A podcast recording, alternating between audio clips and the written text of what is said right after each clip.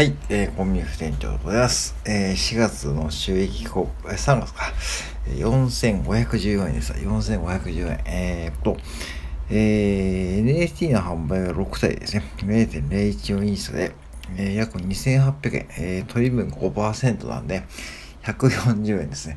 いや、厳しいね、オープンシーがほんと5%ってほんとそうです。あのね、これ何のことかわからないかもしれないけども、あの、オープンシーっていうマーケットプレイスがね、いきなりこうね、クリエイターの取り分を、取り分を5%に下げやがってですね、いや、5%ってね、うん、消費税よりも少ないんじゃないか感じだけどね。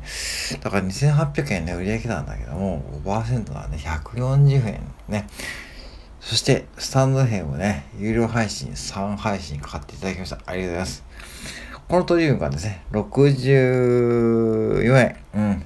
これね、本当ね、あの、SPP の方の、気持ちわかる。うん。もう儲かってないんですよね。多分。SPP やってもね。多分、これね、SPP の方はね、本当命かけてやってる方も多いと思うしね。僕はまだそこまでこう、コミットメントしてないんだけどもね、毎日こうライブとかやってね、頑張っている方、SPP の方ね、多分ね、1000円と1万円もいってないでしょ、多分。1万円収益出てないですよね。よくて5、6000、5、6000円もあるんかなと思って。うん、これね、変えた方がいいよ、絶対に。うん。でないと、スタンド FM のね、その、なんだろうな、なんかこう、SPP ってもうぶっちゃけ意味あんのって感じですよね、なんかね。うん。うん。そうちょっとこれは愚痴っぽくなるけどもちょっと運営が取りすぎじゃねって感じですよね うん。で、あと、えー、テストライティングね、ウェブライターテストライティング2268円。うん。これね、最初にクラウドワークスでちょっと応募してですね、もう落ちちゃったんだけどね、テストライティングね、まあ1記事もありました。2268円。これも大きかったですね。大きいですね。次、メルカリで本を売りました。えー、2068円。あ、じゃあ2043円か。で、計4510円。うん。でも大きいでしょ。4510円ね。うん。これを、例えば、えー、年に換算すると、えー、約5万円ね。うん。5万円超えるから。うん。5万円で超えますよね。年に換算するとね。年に換算して5万円超えるんですよね。って考えると大きいと思うんですよね。で、これってさ、でも時給で働くとさ、4514円なんて言うとさ、コンビニでこう3、4時間バイトするとさ、それ稼げるじゃんっていう人もいると思うんだけども、そこをね、そこだとね、絶対もう無理ですよ。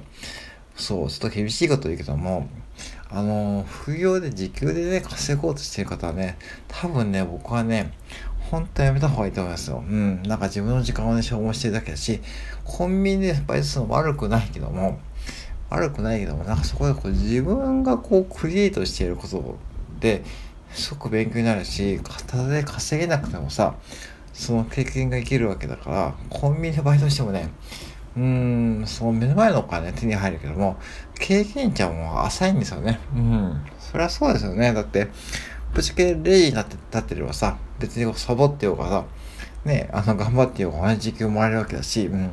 ね、別にこう、うん、とりあえず時間を売ればいいわけです自分の時間を売ればね。でも自分の時間を売ってさ、例えばさ、本業やって不要でさ、時間を売るっていうさ、そういうふうにこう発想になっちゃうとさ、いつまでこう、いつまでもこう、自分のこう、ね、商品を売ってるっていうマーケティングとかもね、学べないし、その自分のこう発想が広がっていかないですよね。なんかこう、うん、目の前のお金はどうしても欲しいのであればしょうがないけども、そうじゃなくて、本業も、本業も頑張って、しかもね、副業でね、しかも時給労働ってね、もうこれやっぱしね、あんまりこう僕はね、嫌なんで、だから自分がクリエイトすることもやってます。だから自分がクリエイトすることってとてもね、収入低いです。だからスタンデーもそうだし、ね、NFT もそうです。そう、そう、それはしょうがないですよね。うん。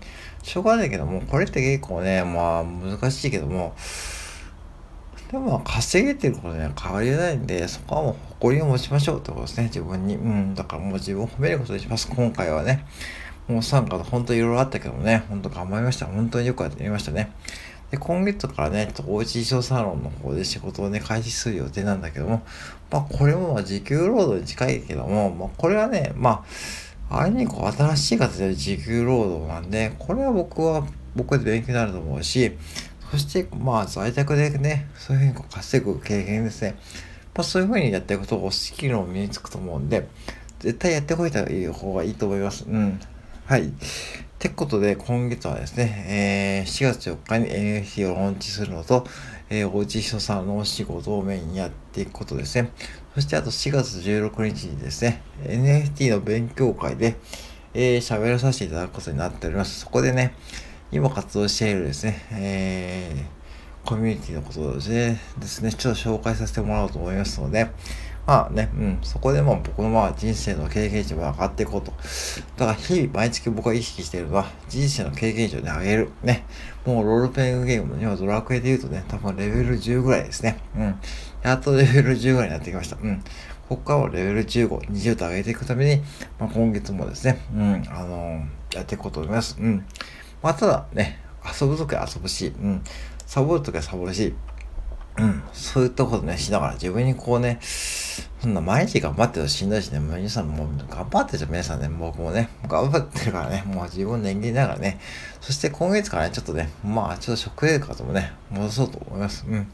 食生活も戻して、ちょっとね、もう、疲れた、うん、疲れたんで、ちょっと戻しながらね、ちょっと自分にこう、淡いね、えー、餌を用意したからね、今月もね、ぼちぼちやっていこうと思います。以上です。